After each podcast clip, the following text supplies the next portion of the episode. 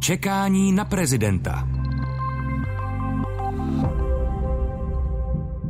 Jmenuji se Jan Pokorný a jsem moderátorem Českého rozhlasu. David Klimeš, novinář. Jmenuji se Tereza Matějčková a učím na Pražské filozofické fakultě. Petr Nováček, komentátor Českého rozhlasu.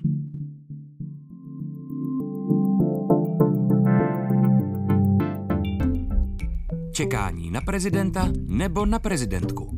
Inteligentní průvodce při hledání hlavy státu. Dobrý den, vítám tady Davida Klimeše, který přijal pozvání a sedí na židli dnes nepřítomného ústavního právníka Jana Kysely, který je v zahraničí. Tak vás srdečně vítám a děkuji, že jste přišel, David. Děkuji za pozvání. My natáčíme tenhle díl podcastu 2. února. Děkujeme i za vaše reakce po celou dobu podcastu Čekání na prezidenta. Ano, i za ty na sociálních sítích. My se zase hned tak neurazíme. Mnozí jste se domnívali, že zvolením nového prezidenta čekání na téhož v podobě podcastu končí. Ne tak úplně. Ještě se téhle limitované podcastové edici párkrát potkáme. Naposledy to bude 8. března, kdy skončí mandát stávající hlavy státu. My jsme se narychlo v neúplné sestavě setkali už v neděli po volbě prezidenta, dopustili jsme se prvních komentářů, sledujeme kromě jiného, s jakou vehemencí koná Petr Pavel první kroky. Už stačil nahněvat trochu Čínskou lidovou republiku, trochu i vedení kanceláře prezidenta republiky. Téměř denně poskytuje rozhovory. Dnes, když natáčíme tento podcast, se potkává s prezidentem nejvyššího kontrolního úřadu. Eh, tým Petra Pavla umožnil kromě jiného médiím taky sdílet pracovní kancelář, eh, kalendář zvoleného prezidenta, kde se objevují plánované schůzky a jednání. Takže tímto děkujeme za novinářskou obec eh, za servis. Jak, co jsi říkal, Petře? Že, promiň, že z hlediska prezidenta je to úplně špatně, protože hmm. nemůže přeci dávat dopředu na jeho, s kým se sejde. Může některý ty lidi kompromitovat, když budou třeba tři kandidáti na nějakou funkci a on tam má, e, bude mít tři jména, to vůbec neměli tohle udělat. Já jsem do toho sdíleného kalendáře koukal, ono tam asi není úplně všechno, Petře, jenom na vysvětlenou. Ona je to taková kopie a víz České tiskové kanceláře, což je jako veřejně dostupný zdroj. Tam si myslím, že i ten jeho tým dokáže pracovat v nějakém diskrétním režimu a nevyzrazovat dopředu všechno. No, doufejme. Davide, jak chápat tenhle aktivní nástup? Já si myslím, že je to nějaká reakce vlastně na tu uh, obrovskou masu té podpory 3,3 milionů voličů a samozřejmě ten problém, který pravděpodobně jste tady v podcastu opakovaně řešili, ten rozdíl vlastně mezi tím opravdu silným mandátem, přímým mandátem a tou legitimitou a vlastně těmi velmi omezenými pravomocemi, když se vrátíme vlastně k těm prezidentským debatám. To bylo strašně moc dotazů, které měly směřovat na premiéra, ale mm, ono nás to zajímá o toho člověka, který je na tom Pražském radě. Já to chápu a z mého pohledu je to jeden z nástrojů, jakým způsobem chce ten nový tým vlastně říct těm voličům, ale vlastně i nevoličům, všem těm 70% lidí, kteří se z těch oprávněných voličů zúčastnili. Já jsem tu pro vás, můžete se mnou sdílet eh, ten můj úřad a podívejte se, co mám za další plány. Třeba se můžeme potkat i jindy než před volebních kampaních. Tak věřme, že zvolený prezident a jeho tým vědí, co dělají že tam mezi nimi nepadá příliš často sousloví přepálit začátek. No, mě to třeba překvapilo, protože já jsem, eh, jak jsme i eh, to rychle komentovali v neděli, nebo rychle komentovali v neděli. No, tak, rychle. Mm, rychle, no dobře teď nevím, jestli mluvíte ironicky nebo ne, ale... Rychle. Rychle, dobře, tak rychle. Uh, tak my jsme na to taky vlítli rychle, ale um, vlastně mně se zdálo dobré, že v tu sobotu nějak zavládl trošku klid, že se mi zdálo, uh, že uh, Babiš přijal porážku a že Petr Pavel um, vlastně velmi smířlivě vystoupil. A zdálo se mi, že by třeba bylo fajn ten začátek opravdu nepřepálit právě kvůli tomu, jak byly rozjitřené, rozjitřené emoce a všechno, nejenom hmm. emoce. A ty negativní i ty pozitivní. I ty negativní, přesně tak, i ty pozitivní a zkrátka mě, ale já nejsem jako ústavní právník, tak taky nevím, jaké má vlastně nyní um, zvolený prezident pravomoce, ale mě to zarazilo zkrátka, protože to teď působí, že máme vlastně dva prezidenty a že to může působit zvláštně i v zahraničí, eh, když se nám teď rozjel eh, jeden na jednu stranu a další telefonuje, eh, tak nevím, ano, zarazilo mě to zkrátka. Petr Nováček? No tak míváme občas dva předsedy vlády, takže teď snad to taky vydržíme, Teresko. No, samozřejmě, že máte pravdu. Předpokládalo by se eh, před, nějaká koordinace mezi nimi, jenomže, eh, jak jsem pochopil, tak oni se sejdou až později, později a mezi tím nový pan, budoucí pan prezident Pavel může hovořit ještě leda s kým. Eh, snad k tomu patří se dodat, že prezident musí zvolit, eh, to bude toho devátého až, prezidentskou přísahu složit. A musí složit bez výhrady. Ano, kdyby náhodou něco k ní dodal, tak celá ta záležitost je neplatná. Jinými slovy, on byl sice zvolen, ale tím prezidentem ještě není. Takže eh, já vím, že je to subtilní, ale eh, vlastně to takový polostátní soukromník. Ano, tady nutno dodat, že v téhle volbě, ve volbě prezidenta, e, vzniká mandát prezidenta složením prezidentského slibu nikoli v okamžikem zvolení, jak je to v případě voleb do poslanecké sněmovny. David Klimeš? Já jenom možná drobno vzpomněl jsem si e, vlastně na tu neúplně hladk, na to úplně hladké předávání moci v Americe e, Trump-Biden a tam třeba nějaká ta úprava je, jedna z těch základních věcí je, že by se měl ten nově zvolený prezident dostávat třeba k nějakým materiálům bezpečnostního charakteru od tajných služeb, aby prostě neřekl něco, co hmm. pak potom, hmm. co nastoupí po té přísaze, tak bude hodně těžko odčiňovat. Tak a... Biden i Trump mají ty materiály doma, že? To... Tahle nadsázka je krutá, ale bohužel v něčem pravdivá. Eh, nicméně nakonec se to tam nějakým způsobem, když to řeknu lidově, utřepalo a ten Biden včas se dostal k těm materiálům. Eh, a bylo to dost zásadní, protože se řešil Afghánistán a další věci.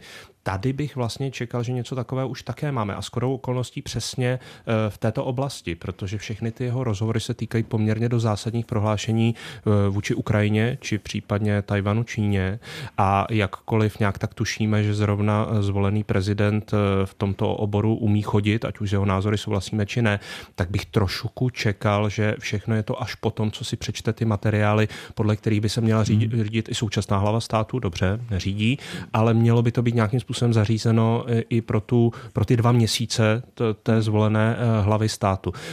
A skutečně ukazuje se, že to je něco, co bychom třeba do té další volby měli dořešit spolu s asi desítkou dalších nedořešených věcí, co se týče přímo voleného prezidenta. No, to je určitě důležitý úhel pohledu.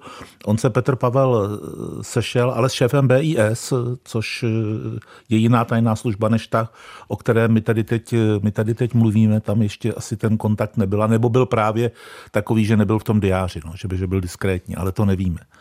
To nevíme, no. Hmm. To nevíme. to nevíme. Čekání na prezidenta. Masaryk, Beneš, Gottwald, Husák, Havel, Klaus, Zeman. Kdo další zaujme výsostné místo na Pražském hradě? Čekání na prezidenta, inteligentní průvodce rokem před přímou volbou hlavy státu. Eh, my jsme teď v období, kdy sledujeme, a už jsme o tom mluvili, eh, předání úřadu.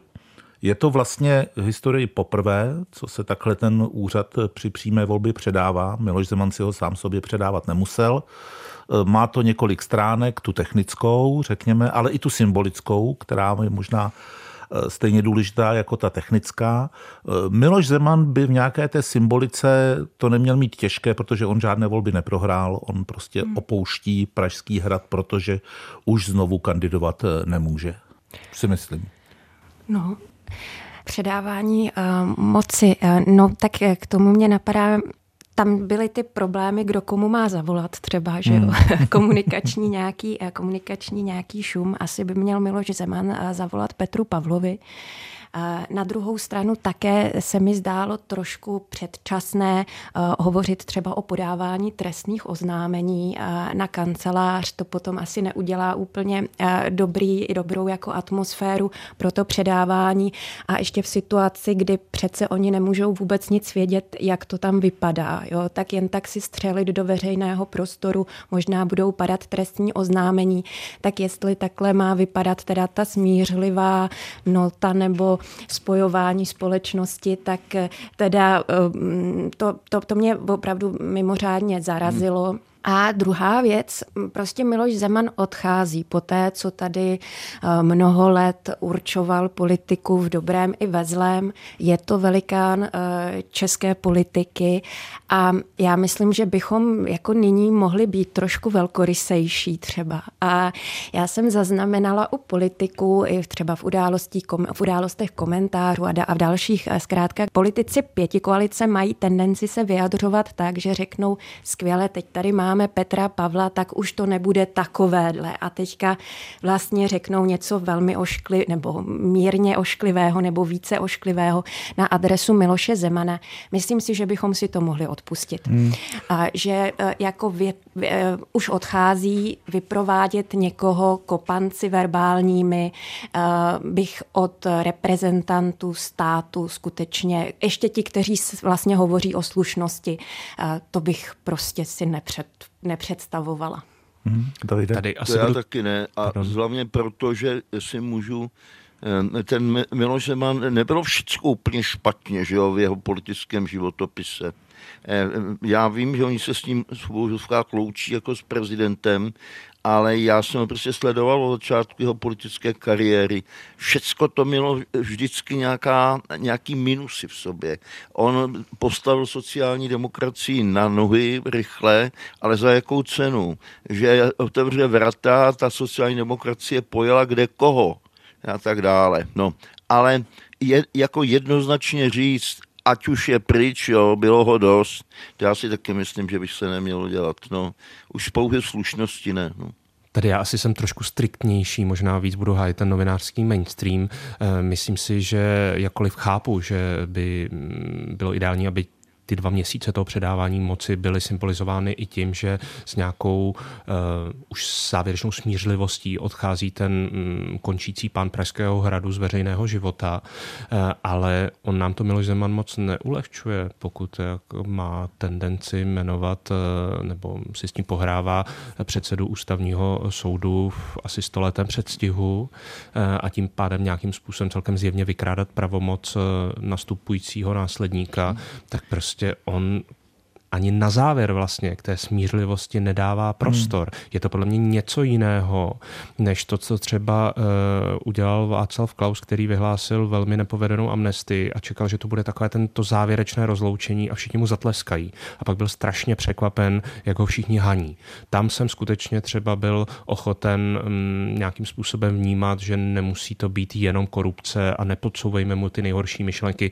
Prostě udělal nějaké závěrečné rozhodnutí, které vyplývalo z ústavních pravomocí, nikdo to nemohl spochybnit a prostě to nevyšlo minimálně vůči veřejnému mění. Ale uh, hrátky s tím, že jmenuju úst, předsedu ústavního soudu, aniž na to mám pravomoc, tak to prostě nejde. A um, myslím si, že ta smířlivost a ta touha udržet ty stabilní instituce tím, že si je nějak elementárně vážíme, tak prostě Miloš Zeman překročil tolik mantinelů, že prostě na to nemůžeme zapomínat. Myslím si, že na uh, milosti pro spolupracovníka uh, Miloše Baláka, šéfa Lánské obory, není to nejhroznější, že se to stalo, ale že v tom odůvodnění napadl právní stát, protože tvrdil, že justice, kterou on má jako nejvyšší ústavní představitel symbolizovat, je podjatá a škodí jeho spolupracovníkům. Já skutečně nejsem nevidím tam žádnou, jak to říct, českou uličku, kudy to prokličkovat, aby Miloši Zemanovi byla dopřána ta závěrečná důstojnost, kterou by měl mít, protože to prostě neumožňuje.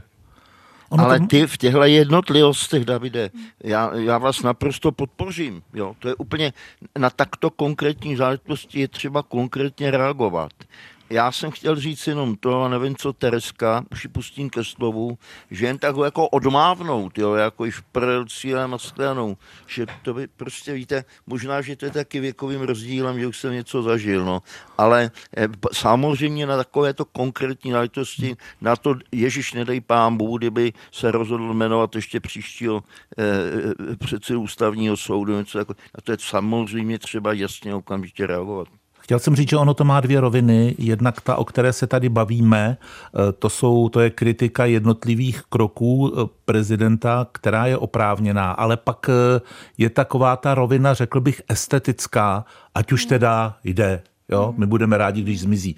V takovémhle duchu je to možná, možná trochu spornější. No, a já skutečně, já naprosto jako s, s Davidem Klimešem souhlasím, že jednotlivé kroky a napadání ústavních institucí nebo vyhrožování v uvozovkách vyhrožování v uvozovkách. Někomu zvonil mobil. Už jsem ho vypnul. jmenováním ústavních soudců a tak dále a tak dále. To je samozřejmě eh, naprosto eh, nepřístojné. Ale teďka si myslím, že jsme stejně v období, kdy zkrátka musíme hodnotit, nebo bychom mohli, měli bychom hodnotit eh, Miloše Zemana jako celek, jako osobu, jako člověka. A a e, jako na tyto analýzy bude čas, anebo klidně i je čas nyní, ať novináři píší e, kritické články, ale vlastně, když jsou rozhovory a v každé větě si někdo jako odfrkne, e, nebo se bavíme, kdo má teda dřív zavolat, no dobře, tak Miloš Zeman měl zavolat, nezavolal, nemohl by teda vlastně, teď by to bylo jako opravdu krok velikosti, tak zvednout ten hmm. telefon a zavolat, jo, tak když se budeme stále vlastně očekávat vzájemně, vzájemnost, tak mm, že jo, velkorysost není vzájemná. Jo? Velkorysost je, že dáváte někomu, um, uh, někomu náskok vlastně, nebo mávnete nad něčím rukou a to by si myslím, že by slušelo nastupujícímu prezidentovi víc, než čekat, tak on mi nezavolal, já mu taky nezavolám. No. Tak jako tímhle způsobem hmm. se jako dost můžeme zacementovat a vlastně nebude to tu jiné třeba, než uh, to, co zkrátka známe. Ono no. je to trochu i slovo, nebo hodně slovo i dovnitř novinářské obce, tohle, o čem se teď bavíme. Tady je několik věcí, samozřejmě eh, té, jak to říct, té estetice, té komunikace by to prospělo, kdyby to bylo takto. Ale škoda, že tady není profesor Kysela, protože já myslím, že eh, on by asi dokázal nejlépe rozebrat, že ono to není úplně správné, aby ten sice zvolený, ale pořád soukromník volal na Pražský hrad, tak kdy, kde to je pro mě hmm. přichystáno.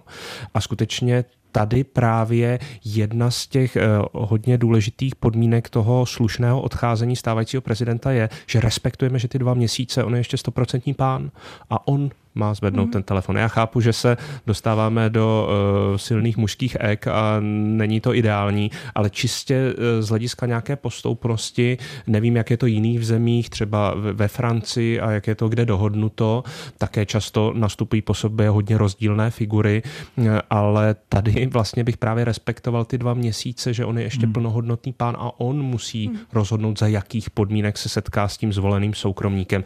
Uh, je to detail, ale z hlediska těch symbolik, o kterých se bavíme, kde samozřejmě na začátku je nějaká smířlivost, slušnost, eh, eh, uměřenost ve výrocích obou, obě, obou dvou stran, tak skoro okolností i tento symbolický akt, aby zapadal do toho právního rámce, by měl být podle mě hmm. jednoznačně takový, že mm, ten plnohodnotný pán hradu zvedá ten telefon. Asi, asi máte pravdu, jo.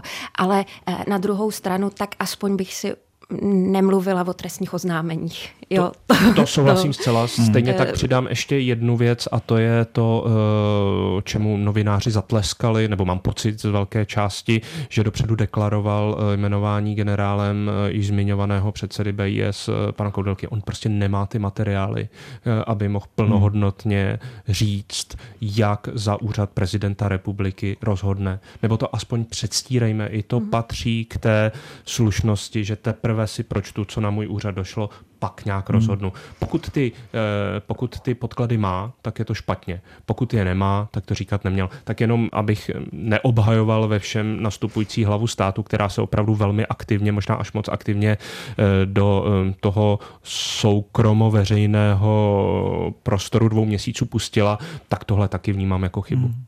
Vy jste mluvil, nebo ptal se se na to, jak je to ve Francii. Tam je to složitější v tom, že vlastně tam se v té novodobé historii nestřídali prezidenti, kdy ten předchozí by se tak pohyboval na hraně nebo za hranou eh, kompetencí a ústavy, je tam poloprezidentský systém. A jestli si dobře vybavuju, ta různá střídání hlav státu, tak eh, asi nejvýstižnější slovo, které tam jde naroubovat, byla noblesa což ale mají ti francouzi částečně v genech, i když někdy to dokáží být taky pěkné potvory. Čekání na prezidenta. Tady je potom ještě eh, několik zajímavých dozvuků eh, volby prezidenta. A to je třeba to, co sledujeme poslední dva, tři dny v hnutí ANO, kdy Andrej Babiš tedy eh, koná, jak slíbil, zatím nikde nic neřekl. Eh, rozhovory, alespoň co mi říkali kolegové, kteří se ho snažili kontaktovat, zatím odmítá. Ale z vedení hnutí ANO, respektive z toho týmu, který se angažoval i v prezidentské volbě, odcházejí výrazné figury, ať už je to velmi blízká spolupracovnice eh, Andreje Babiše, o které mluvil jako o možné kancléřce Tündebarta, ať je to dlouholetý mluvčí Vladimír Vořechovský, ať je to ten, který si ať právem nebo neprávem eh, vysloužil nálepku eh, skvělého marketéra a borce na sociální sítě Marek Prchal, tak je to možná jenom logická reakce na prohrané volby, anebo se tam něco děje? Myslíte, že můžu, mohu říci něco, co samozřejmě ne, nemohu nedokázat ze třech pramenů? Stačí, já stačí mám ze dvou. Informace, já mám nějaké informace z klubu eh, Hnutí Ano, z poslaneckého klubu. Včera si dali kluby, tak ty lidi si povídají. Tam se opravdu něco děje. Za prvé, pan Prchal mm, ne, že odešel a on ho vyhodil, pan, pan jak si Babiš. hnutí. Ano, ano, přesně tak. Za druhé, další jsou na cestě, to už vidíme teď. Údajně, údajně, co ví hnutí, tak pan Babiš toho času je rozhodnut 8. oznámit, že se stahuje do ústraní a že, se, že odezdává mandát. Podle mě by udělal jako politik strašnou chybu, protože on potřebuje parlamentní eh, scénu proto, aby se stále připomínal jak si celému národu. Prý by ho strašně bavilo jezdit po republice, bavit se s lidmi a tak dále. A údajně by i fakticky mohla v čele hnutí zastoupit paní místopředsedkyně, bývalá ministrně financí. A teď je o tom v hnutí, ano, je z toho neklid, protože mm, oni sami nevědí, jako co a jak a proč a co dál. A pak tam máme ještě ten další faktor, to je mm, pan eh, krajský pan Vondrák a pan, eh, pan primátor. Macura. Ano, a to prý nejsou jednotlivci. Těch je víc a ve sněmovně si z nich někteří dělali legraci a volali na ně, hele, nehledáš jinou stranu a oni odpovídali, hele, možná, že za chvíli jo. jo jinými slovy, v tom hnutí ano se něco děje a podle mě, kdyby se znovu, řeknu znova, stal pan Babiš víceméně jenom maskotem a eh, odešel z poslanecké sněmovny, tak by toto hnutí výrazně, výrazně změnilo. Tak to byla hypotéza, která samozřejmě pravděpodobně... Ale nevymyslel jsem si ty zdravě, Honzo. Já vím, já vím, že jsi to neví, Petře. Takhle bych tě v životě nepodezíral.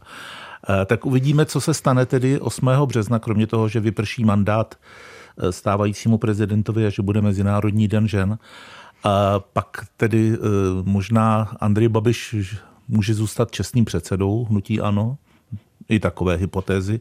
Hypotézy no, tak jsou... může změnit názor do ty doby třikrát, když ho známe. No až si tě poslechne, tak možná řekne a takovou radost já mu neudělám Nováčkovi, rozumíš? No právě.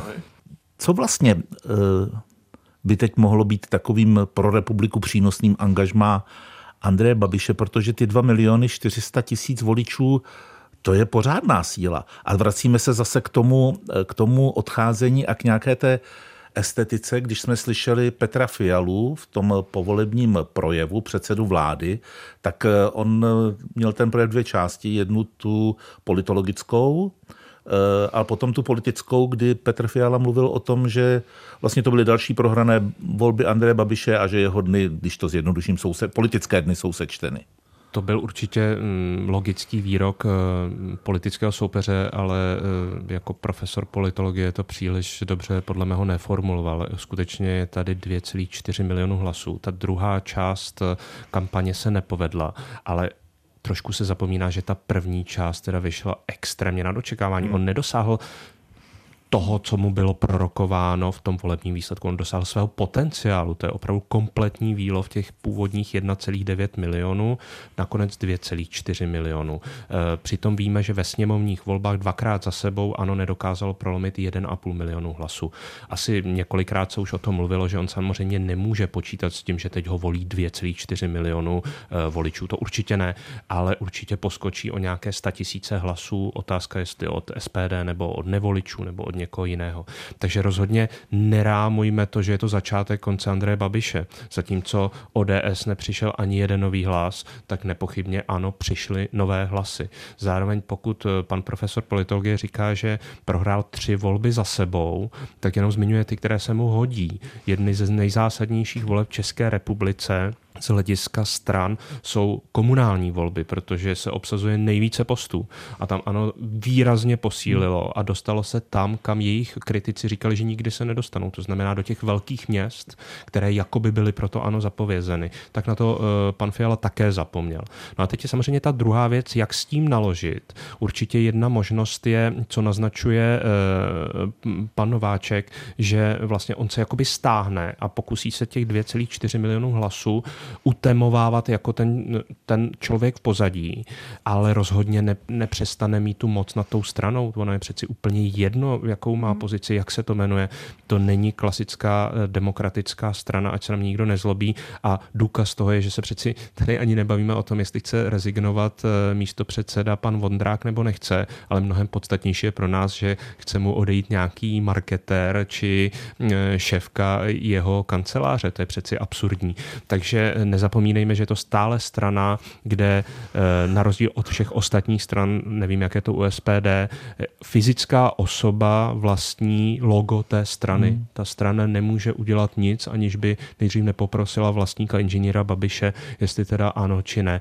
Eh, můj pohled je, že i když tam bude velké zemětřesení a možná teď je ten správný okamžik, to předat někomu z toho dua, které si pan Babiš dlouhodobě cvičí, paní Šilerová a pan Havlíček, tak já si vlastně jako myslím, že se nezmění nic pořád je tady ten vládce v pozadí. Eh, možná poslední poznámka, vzpomeňme si na, eh, v Itálii na Silvia Berlusconiho, Andrej Babiš s ním byl často srovnáván, tak eh, do dění v té jeho straně Forza Itálie absolutně hmm. nezasahoval. No a nakonec se dostal zase zpátky do té vlády. Takže i když revoluce na oko bude třeba velká, tak prostě ten vlastník té strany zůstává pořád stejný.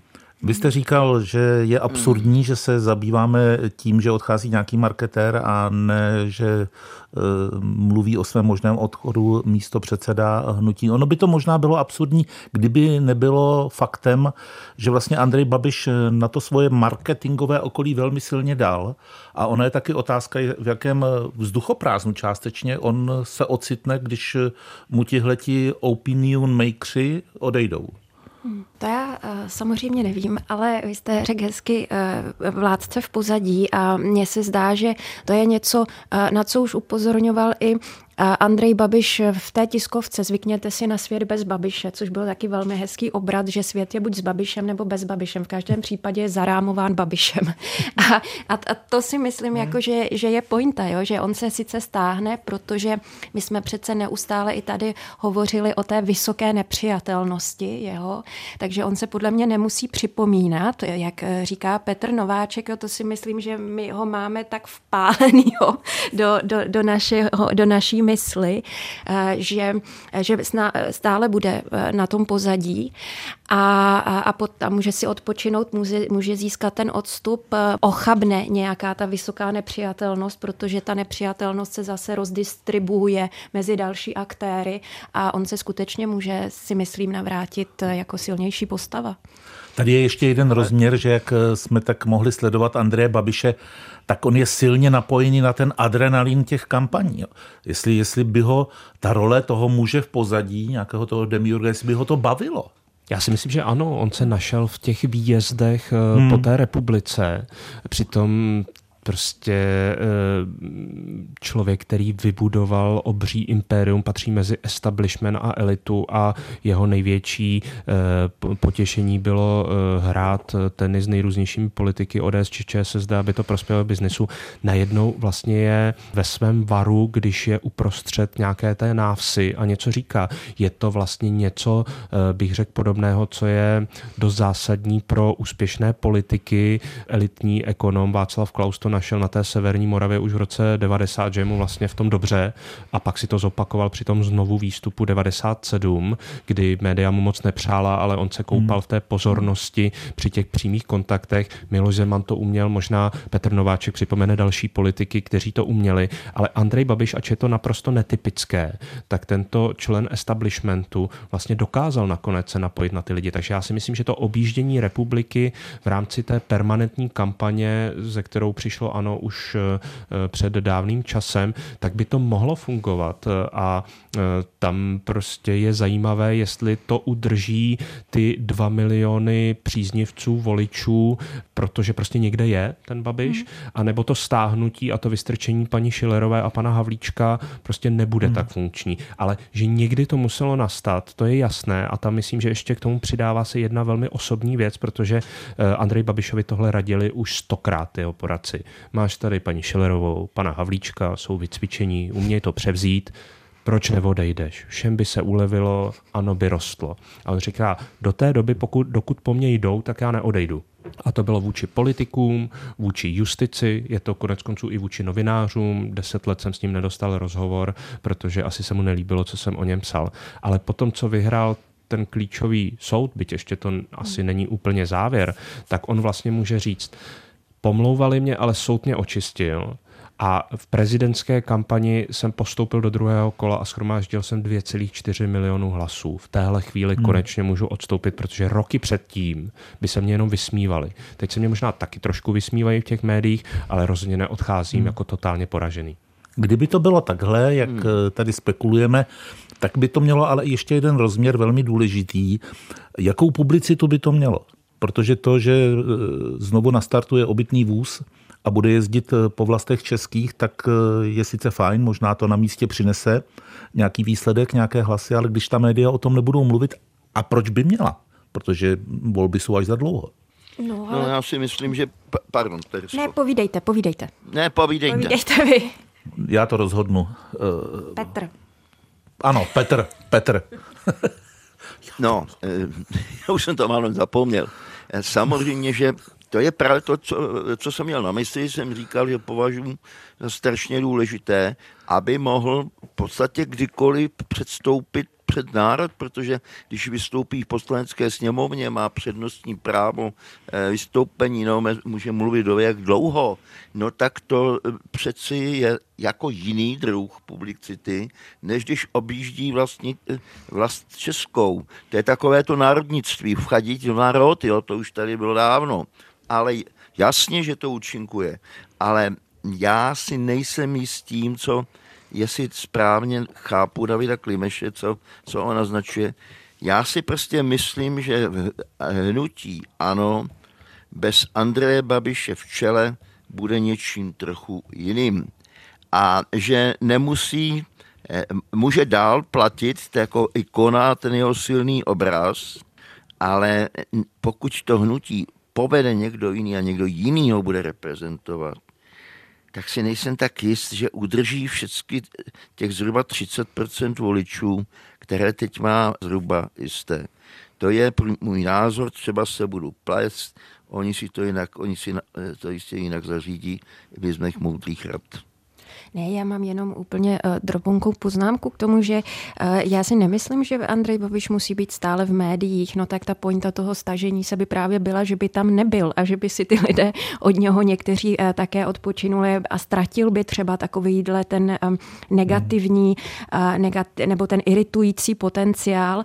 A k moci, myslím, patří nějaká strategie, s níž se váže i trpělivost. A Andrej Babiš není asi člověk, který by jako čekal na to, jestli mu někde potom někdo dá prostor. On by potom udělal nějakou show a vlítnul by zase zpátky a všichni novináři by zase o něm eh, referovali a my víme, že právě v současných médiích, nebo se mi zdá, ale vy to mm, víte lépe, nebo mi můžete protiřečit, ale že není možná třeba tak pečlivě a soustavně to image budovat. My jsme viděli, že nám tady Danuše Nerudová vystřelila uh, skutečně z nuly um, na, velmi dobrý, uh, na velmi dobrý výsledek, no tak uh, proč bychom se báli vlastně o Babišovou mediální, mediální podporu? To si myslím, že není úplně třeba na místě, ale nevím.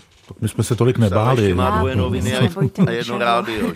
Petr Nováček dodává, že ještě do svěřenského fondu Andreje Babiše patří dvoje noviny a jedno celkem slušně poslouchané rádio.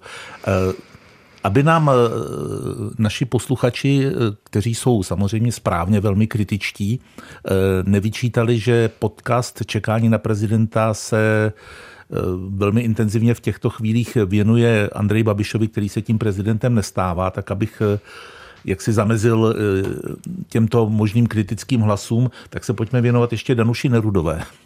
Eh, která eh, byla třetí a objevují se úvahy, že možná její politická kariéra může být spojená s nějakou politickou stranou, která by zřejmě mohla obsloužit eh, ty mladší, liberálně naladěné, naladěné voliče.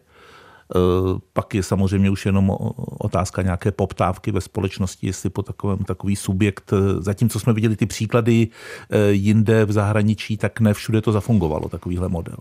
Davide, co myslíte? Já ani si nemůžu vzpomenout na nějaký pozitivní uh jak to říct, eh, přeliv těch hlasů z prezidentské hmm. volby pak do nějaké hmm. třeba sněmovní politiky. Eh, určitě je to možné na úrovni budování nějaké politické kariéry jednotlivce. Konec konců asi nikdo nepochybuje, že Pavel Fischer, nevím, jak Marek Hilšer budou zase znovu kandidovat do Senátu, pak zase prezidentská volba, zase Senát. Ono tohle perpetuum mobile asi v Česku může fungovat, protože eh, těch 15 minut slávy, byť poraženého v té prezidentské kampani je nízko vysící ovoce. Na druhou stranu vlastně, aby to bylo něco více, tak to si nepamatuji. Eh, hodně mně přijde mm, zajímavá paralela eh, s Slovenskem a to je kampaň 2014 právník Radoslav eh, Procházka, Procházka. který skončil senzačně na třetím místě.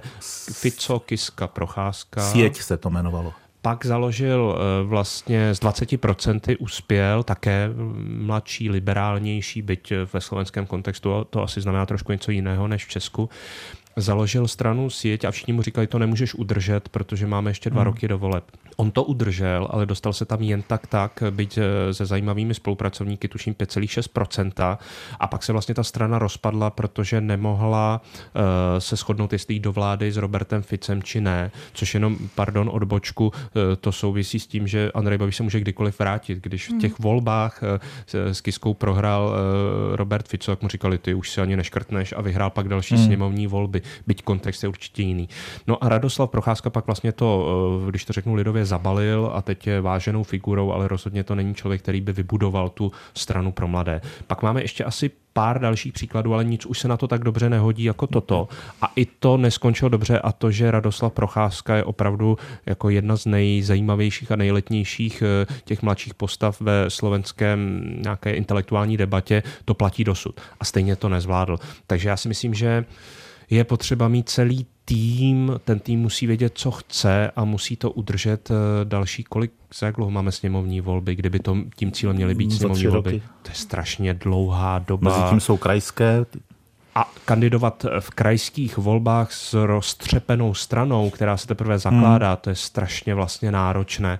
Takže já to moc tak nevidím a myslím si, že pro nějakou stabilitu té pořád vlastně poměrně rozdrobené české politické scény, byť nějakým způsobem se združujících v posledních letech, tak by bylo, aby eh, Danuše Nerudová se svojí ekonomickou expertízou se eh, v dobrém slova smyslu přilepila k nějaké ze stávajících stran. Konec konců hmm. některé z nich je podporovali, asi se logicky nabízejí starost starostové či piráti s nějakým jejím liberálním profilem, který je otázka, nakolik je upřímný a nakolik je vlastně vytvořený pro tu prezidentskou volbu, protože ona sama říkala, že volila spolu a minulé volbě Pavla Fischera, což je konzervativní kandidát. Nicméně si myslím, že zakládat další stranu, bojovat o ty stejné voliče s Piráty, starosty, zelenými, já nevím, jestli by to české politické scéně prospělo.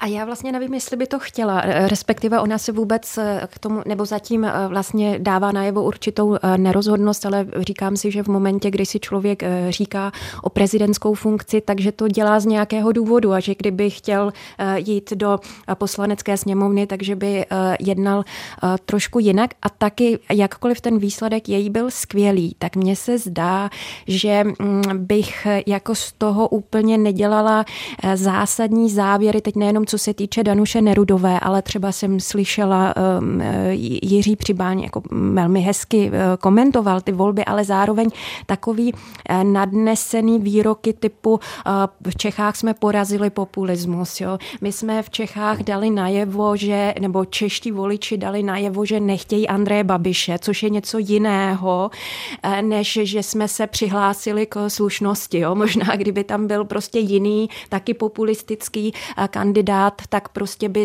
eh, taky zvítězil nad Babišem. Takže eh, vlastně skutečně ta volba byla silně negativní a tě, to množství hlasů i pro Danuši Nerudovou bylo zkrátka kontrastem vůči tomu, eh, vůči tomu Babišovi. Takže tady mám já takovou pochybnost, jestli by vlastně tady skutečně nejenom, že udržet by to bylo těžké, ale jestli to není trošku hmm. fik, ne fiktivní číslo, je to reálné číslo, ale které se objevilo pouze v určité situaci.